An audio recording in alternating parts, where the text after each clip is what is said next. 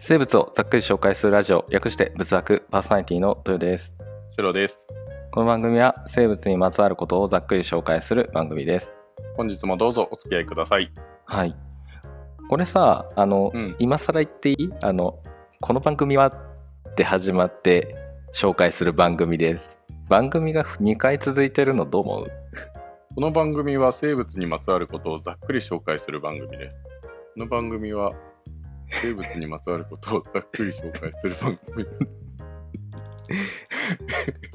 変かな？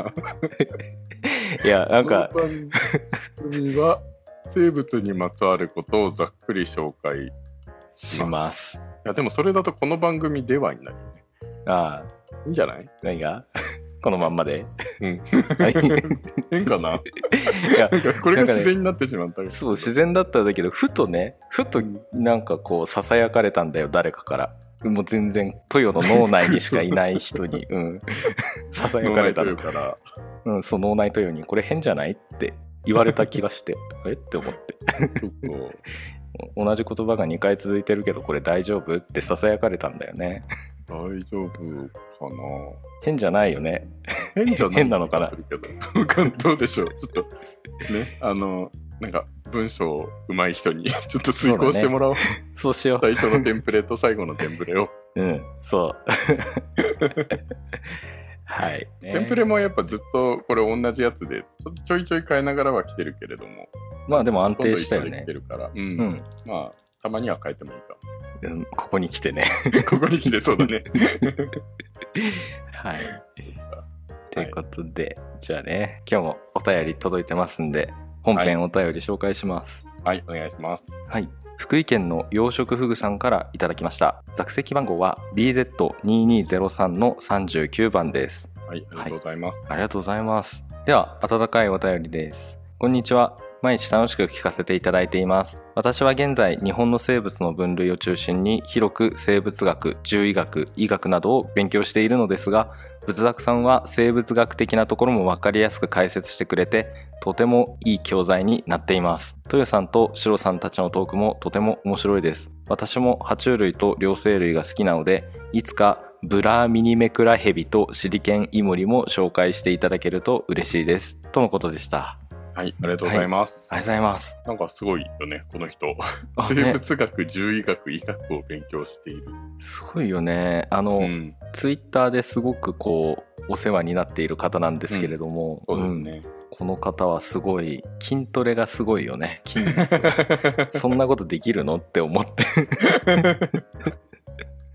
ヒューマンフラッグだっけな？なんか棒になんかこう、うん何地面と垂直に立っている棒に対して、う地面腕だけで持って地面と平行にこう 体をなんか空横にすることができる感じなんだけどすごいなって。すごいね。無理だよ。無理。無理だよね。棒にしがみつくのがやっとだよね。そうだね。すごいなって。ね。い。やーすごいんですよ。でももうすごいね。やっぱりこういろんなことを勉強してうんっ。ていうのはねやっぱすごいよねうん。うん文武両道ですね。ね、ああ、その通りですね。うん。いやーやっぱ学びは大切だよね。うん。うん。人生を豊かにするのは学びですよね。そうですね。人生、常に学習であるのみですから。そうですよ。学びね、続けないといけないですよ。はい。できてるかどうかは別にしてね。そうですね。はい。うん。でもなんか日本の生物の分類を中心にっていう話だから、うんまあ、分類は確かに面白いよね。あ面白いよね。うん、仏作始めて、やっぱここはちょっとハマってったところでもあるから、進化とか分類とかそういう方面はね、うんうん。うん、面白いと思いはい。ます。はい。ということで、じゃあね。はじゃあ、本編に行きますか。い。行きましょうか。はい。はい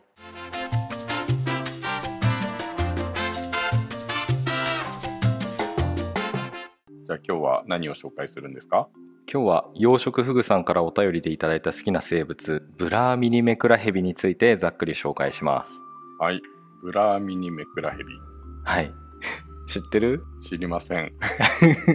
なんか、なんで、ブラメクラヘビのミニ版とかそういう感じじゃないんだ。ミニブラミニえ待って、もう分かんなくなってきた。ミニが真ん中に入るんだなってちょっとまず思っまあちっちゃいってことなんだろうた。ね。うん、ちっちゃいってことなんかなっていう。ねまあ僕も知らなかったんであの、うん結構今回台本作ってる中でやっぱめちゃくちゃ面白かったですね。うん、なるほど。うんじゃあ楽しみに。はい、ただあの、はいちょっと今戦々恐々としているんだけれどもはい。ヘビじゃんって思ってヘビーだね。鱗じゃんって思って そうでした。だけどねあのいやよし来たかってね。ちょっとほんとあともうちょいで夏休みなんでねあのムカデくんからかけてないのでサムネがね飛んじゃってるのがあるんで全部書いていこうって、うん、だけどね そうこれありがたいことにまた後で言うけど、つるっとしてるのよ。じゃあ、そう。鱗はない。あああるんだけどうん。鱗あるんだけどなんかこう工夫してやればすぐ書けるかなって思っているなるほどね。はいということでねじゃあ、はい。基本情報いきますねはい、お願いします。はい動物界脊索動物門脊椎動物アモン爬虫綱有林目メクラヘビ科メクラヘビ属のブラーミニメクラヘビですねはい。でもうさっきもつるって言ったんでその見た目からミミズヘビっていう風にも言われてます。うん。ミミズみたい。本当にミミズみたい、うーん。まあその違いもね後で言うんだけどね。うん。画像を見てるけど、確かにこれ、ミミズだね。ああねそうなのよ。うん、で学名がランフォティフロプス。ランランプトランプティランプティフロプスブラミヌスかな。はい。はい。調べてみてください。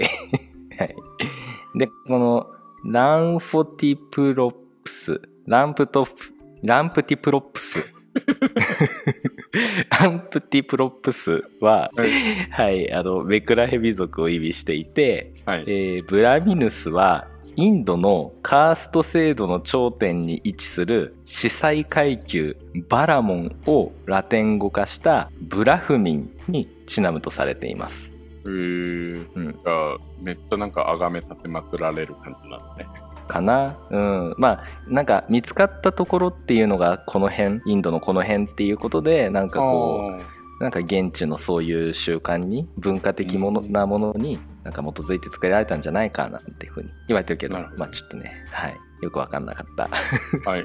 わかりませんは、はいい。じゃあ、このブラフミンからブラ、ブラが来てる。かな？うんブラフミン、ブラミニ。ブラミニまでそこまでなのかかなな？うん。はいで和名にメクラってついてるじゃないですかあ、ついてますね。ねこれメクラっていうのはまあ視力を失った生き物に対してよく使われてるんだけどもうん。うん、ただちょっとこれねちょっと差別的表現じゃないですか？ああ、差別っていうのは良くないよね本当に。そうですね。うん。はい。ね、区別してそこから言われもないようなあの扱いを受ける。これが差別ですよね。はい、はい。うん。そうですね。はい。ね、こんなんだって進化の末に獲得したさものをなんでそんなねあこいつは視力がないからなって劣っているなっていう。ねそれはだねよくないよね。進化の果てに手に入れた、獲そうですよ。得したそうだよ長い劣っているんじゃないんですよね。そうです。そこにね適応したわけですからね。そうですよ。はい。ここが不要だということで、別のところを特化してるわけですから。そういうことです。ね。ということでねそううん他の生き物でもめくらってついている生き物がいるんだけど最近はこう見直されている傾向にあるんだよね。ああ、じゃあ名前が変わってるんだ。そうそうそう。うん。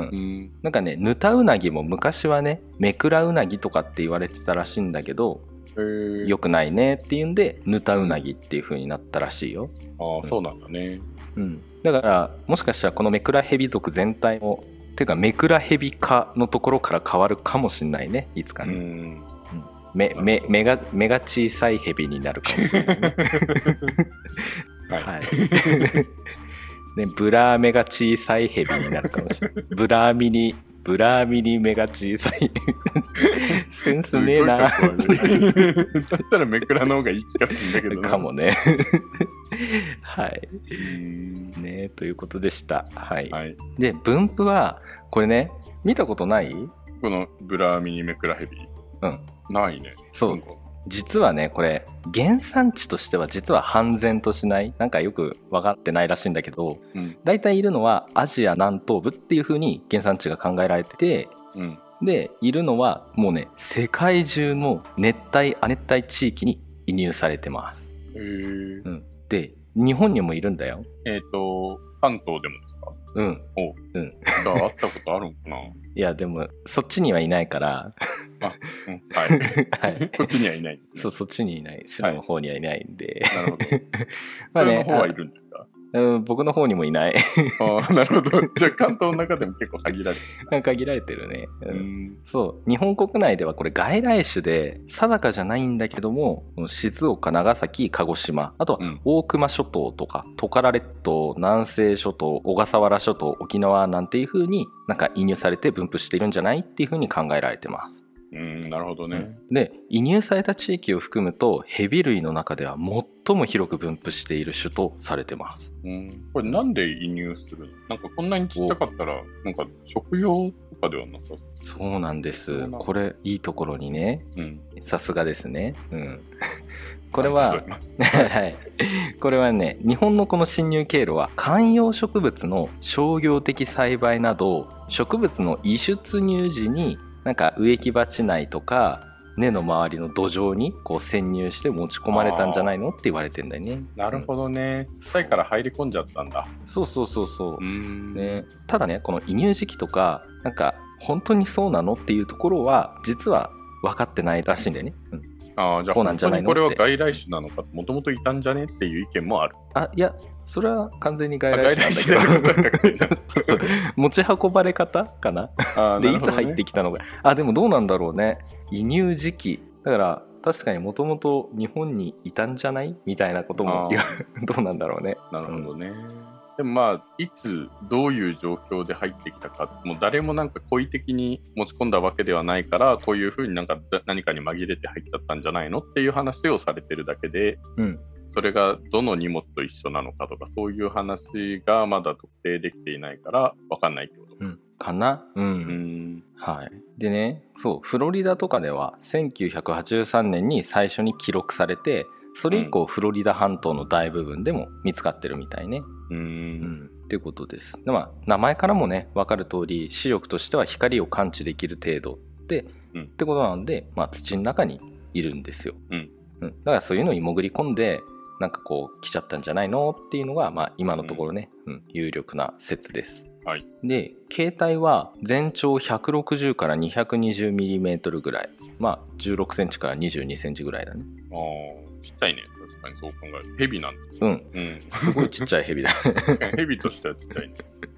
うんうん。でもこれね本当にミミズによく似てるんだけれどもうん。これねミミズとは違って体節がないです。ね。こうくどっかでこう区切られてるわけじゃないよっていう。うん。あとは鱗に覆われているしこう舌をねシュルシュルって出し入れすることからもまあヘビだねってことがわかるね。うん。うん。そうそう。で頭部は丸っぽくってこの顎のところ頸部は他のヘビ類のようにくびれてないのでなんかこう寸胴って感じ。寸胴っていうかシューってしてる感じかな、うん。まあ本当にミミズみたいな感じだよね。あそうそうそうそう、うん。うん。これが顔ですみたいな、頭ですっていうのがわからない。うん、分かりづらいね、うん。で目はあるけどとってもちっちゃくて痕跡的。で光のみを感じ取ることができるよ、うん。ヘビって言ったらねやっぱ毒持ってんの？って思うかもしれないけれどもうん。この種はね毒を持たないんですね、はい。うん、あとは体の色は灰褐色もしくは茶褐色で鱗には光沢があるんですね。うん。はい、なのでなんか細くて寸胴でつるっとした感じ、うん。はい。うん、だからこれねこの形がすごい良くて、うん。うん、例えばねあの前にも紹介したヒキガエルうね、ん。あ Spotify で Spotify だけで限定配信しているわけではないがまあ限定的に配信されているね、はい。ヒキガエルの回皆さん聞いてくれましたかね？Spotify にだけ配信されている あの回聞いてくれたかな？ねえあのこっちからねわかるんですよ。はい。再生数が気づいているんですよ 聞いていないことはわかるんだぞ。そうそう聞いてないんだなってわかるんですよ。あ、でも4人、4人増えたな。4人。4人増えた。199から203再生になったんでね。4人増えた。もしかしたら4人新たに Spotify でお登録してくれたかもしれない。Spotify さん4人獲得しましたよ。獲得 まあわかんないけどね。あの、うん。はい ねえ、まあぜひ、まあ、ヒキガエルもね、ヒキガエルですっごい、もう、なんだっけ、あの、侵略的外来種ワースト100に入ってるすごい生物なんだよね。そうだね。そう卵の数もね桁違いに産むのであこののね詳しい話はぜひ第43話 Spotify だけに配信されている「ヒキガエル」の回をねぜひお聞きくださいなんですか俺の知らないところで Spotify からお金もらいました？実はみたいな ねえ。いやだったらいいのにねって思うよ。まあね、はい。でねそうそのヒキガエルくんはもう何でもね食べるんだったよね、うん。そうだね、通りかかるものは全て。そうそう、毒も持ってるしすごいしで。ね。うん。だからもう何でも食べちゃうから、うん。こ、のブラミニメクラヘビもね捕食対象になっちゃうんだけどうん、これねこんな細くて寸胴でつるっとしたねまあうん。冷麦みたいなね冷冷麦ぐらいの感じだよね、はい。うん、あれでもうスルスルスルって体内通り抜けて肛門から生還できるらしいよそうなんだ。そういやめっちゃすごいねだってもぐもぐってするわけじゃないからねバあ、まあクってねそうだね。やるから丸飲みだもんね。そうだからなんかこううんニュルニュルンって出てくるらしいうん。ねなんかなんかのアトラクションにでも入ったかのようなね、うん、ああ楽しかったみたいな感じで出てくるみたいだよ。ね。そはい。はい。で生態はこの草地やサトウキビ畑あとは林園など日当たりの良い乾燥した土壌に生息していてなんかね石とか倒木の下あとは側溝の落ち葉が溜まってるところで見かけるらしいうん。いやもう静岡だねここに近いのはね静岡で沼津港深海水族館行って、はい東海大学の博物館に行ってね。ででねはい。側溝とかを見てブラミニメクラヘビを探すっていうね 旅をしましょうねはい、でねこの生態でうん。まあてかここが一番のこの種の最大のね特徴だと思うんだけれども、なんとヘビ類で唯一オスが存在しないんだよね。え？そう。オス存在しないんだよね。すごいよね。いないの？なんかその日本に来ていないとかじゃなくて、もうそもそも存在しない。そう地球上に。へ 存在しない。ね。なのでメスしかいないね。女の子だけ。はい。えっと、無性生殖をしてる。おそう。単位生殖なんですね、おなるほど。全部クローンなんだ。おまあねこの単位生殖にもそのクローンの場合とクローンじゃない場合があるんだけど、うんそうあのこの場合のブラミニメクラヘビはどうやらクローンらしいんだよね、ああ、なるほどね。うんはい。で染色体数は 3N なので 3N イコール42ああ。だからなるほど。そうあ異質だから3倍体うん、そっかそうすると、いあの、有性生殖はできないよね。うん3倍だ、とそうなのようん。ね、なので異質3倍体。だから 3N で42本の染色体ってまたちょっとよくわかんないけど ああいいのか、うん。いいのか。まあ3で割り切れるんで。ね。一つのゲノムあたり14本の。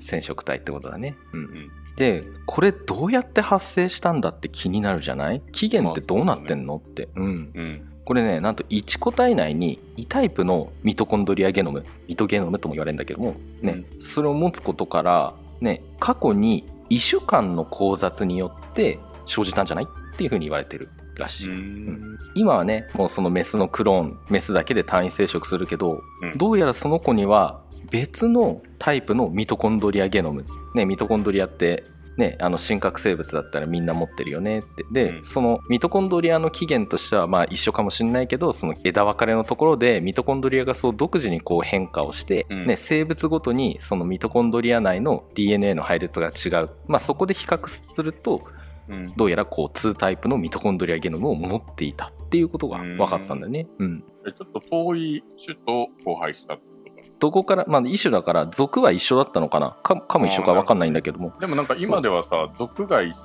お同種じゃないと交際交配できないとかってよく言われあでも同族でもいけるんじゃない？そう、だから族でもいけるけど。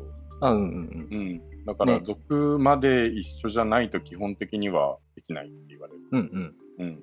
まあなのでねそう全く別々の種がこううん。交雑をして誕生してそれがなんかいろんなことが起きてうん。まあメスだけになってメスがクローンを産むようになってみたいな風に うん変わってったんじゃないかねって思う、うん、なるほどね。そうそうなのでこれね現在禁煙種を収集して親になった種はどれだったのかっていうのと、あとはこの種の起源年代とかそのどこでそういうことが起きたのかっていうのを明らかにしようっていうふうに研究が進められてます。うん。うん、一応調べてみたけど、科研で2023年まで2020年ぐらいから始まって2023年ぐらいで終わる研究なの。でなんか現在進行中進行形だねって思う。うんなるほどね。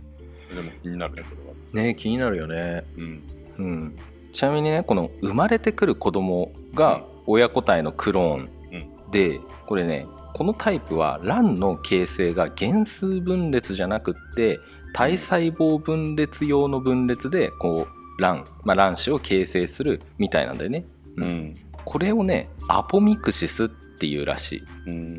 うんでも確かに原数分裂してたらね、ゲノム数減っちゃうからねうんね。うん。まあ、もう一つあその原数分裂を行った後に半数体の卵が融合して2倍体の卵を形成するオートミクシスっていうああ、そうい方法もあるみたい、うん、体内の卵と卵が合体する。的なことなんだろうね、うん。うん。そうそうそうそう。ね原数だそうするとゲノムのセットがさちょっとある程度変わるから、うん。ね、親個体とはまた違うけど今回はもう本当にクローンみたいなんだよね、なるほどね。うん、いろいろあるんだね。ね。そうそうそう。ただまあちょっとこの辺だいぶ専門外だから難しいこともあったのでこのメクラヘビがちゃんとこのアポミクシスって言っていいのかちょっとわからないけれどもそこは委ねます。はい、はい。でもこの辺調べると面白い。うん。うん。以前話したねコモドオオトカゲもね単位生殖だから、ね。ああ、、そうだね。うん。言ってた。そうそう。なのでメス個体のクローンをやる爬虫類って実はね少なくなくて国内でも、そう小笠原ヤモリとかキノボリヤモリっていうのがこれをやってるみたいなんだよね。うん。そうなんだ。そうそう。で爬虫類以外だとゴキブリとかアブラムシとかミジンコも挙げられる。あ、そうなんだ。ゴそうそうキブリ。あ、うんだからメスがいたらってことなんだ。かな？うんってことなんだ確と思うかに思ったんだよね。なんか子供を産むってなった時に、うんなんかその何？なんか私有のセットで入らない限りどうやって子供を産むんだろうっていう。そうなんですだから外で交配したやつが来て増えてんのかなって思ってたけど、そういうことがメスだけで増えるからあんだけ、うわー、そうなのよ。より ねちょっとねゴキブリって言うとあれだからまああのゆとたわ風に言うとピッピちゃんだよね。そうだね。ピッピちゃんもねあの単位生殖アポミクシスかなって思うね。あメス個体だけで産んでるのかな。うん。でもメスがいたらって言うから、そうメス個体だけだかな。うんうん。ねそう。で、まあ、繁殖期は日本の南西諸島で6月中旬から7月中旬にかけてではい。繁殖形態は卵生1回の繁殖で通常は1から6個最大で8個の卵を産むみたいだね。うん。出てくる子供はみんな自分のクローンすごいねって。はい、で食性は肉食性で主にアリとかシロアリなどの卵とか繭とか、うん、あとはそのものを食べたりもするんだけどもあとは小型の生息動物なんかも捕食するみたい、うん。うん、でねこれ面白くてシロアリを食べる時は頭を切断して体だけを食べるというねまあ奇妙でこうエレガントなね食べ方をされるみたいなんですよ。エレガントなのか。ななんだろうイメージ的にはフォークとナイフでみたいな感じなのか。ね。こうきちゃんと切って食べるみたいなね、ううんん そうあのと頭部切断行動をね。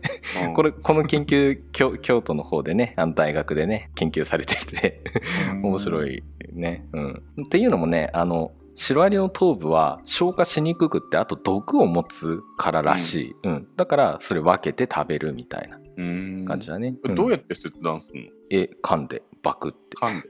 うん。うん。まあ。ヘビとしてはなかなかないタイプかな。うん。まああの基本ヘビは丸飲みだもんね。そうだね。ヘビ丸飲みだからね。うん。まあこれね、動画あるんで、ぜひ概要欄に貼っておくんで見てみてください。はい。はい。まあ体だけパクって食べて、頭だけ落とす的なかな。ううんん。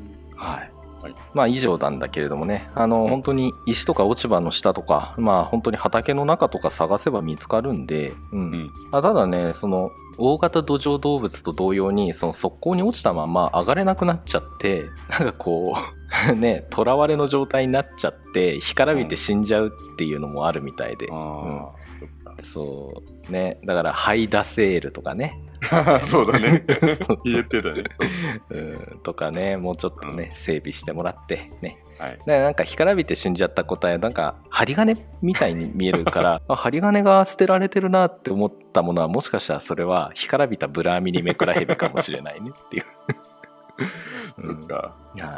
なるほど。いやーこれもぜひねまあ、うん。捕まえてもね捕まえてこれ飼育できるの？って思うよね。うん。ちゃんと飼育できるみたい。でもよくね、うん。シュルッと脱走とかするらしいから気をつけてね。まあ販売もね販売価格だいたい5000から6000円ぐらいなんでね、うん、売ってもいるみたいなので、ううんん。まあ責任を持って買いましょう。はい。そうですね。もう花から外来生物なのでね。本当に。飼育には気をつけてください。はい。はい。はい。今はね静岡県ですから。はい。他のところに拡大しないようにですね。まあでもなんか、まあ、だからいいってわけじゃないけど、なんか、そんなに凄まじく強い生き物でもないらしく、ね、あの、クローンしか生まないから、交雑がないんだよね、他との種の。ううんん。だから、あんま生態系にそんなに大きなダメージ与えないんじゃないって言われてるらしいよ。まあ確かに食べるのもありだもんねそうそうそう。だうんシロアリ食ってくるから逆にいいんじゃないみたいな。うんでも、だからって逃がしちゃダメだからね。そう家の軒下とかにブラミにメクラヘビを置いとこうみたいなそういうのはダメですからねそうです。はい。はいということで、じゃあ以上ですかね。はいはい。お聞きくださりありがとうございました。仏作は皆様からの温かいお便りを募集しています。概要欄のお便りフォームからお送りください。また Twitter や YouTube にて仏作のお知らせをいろいろ配信していますホームページにリンクを貼っているのでぜひそちらも見ていただけるとすごく嬉しいです今回紹介した内容はざっくりだけです。これ以降の深掘りに関しては仏部員の皆様に委ねます。今もあの日の生物部がお送りしましたではまた次回お会いしましょう。お疲れ様でしたお疲れ様でした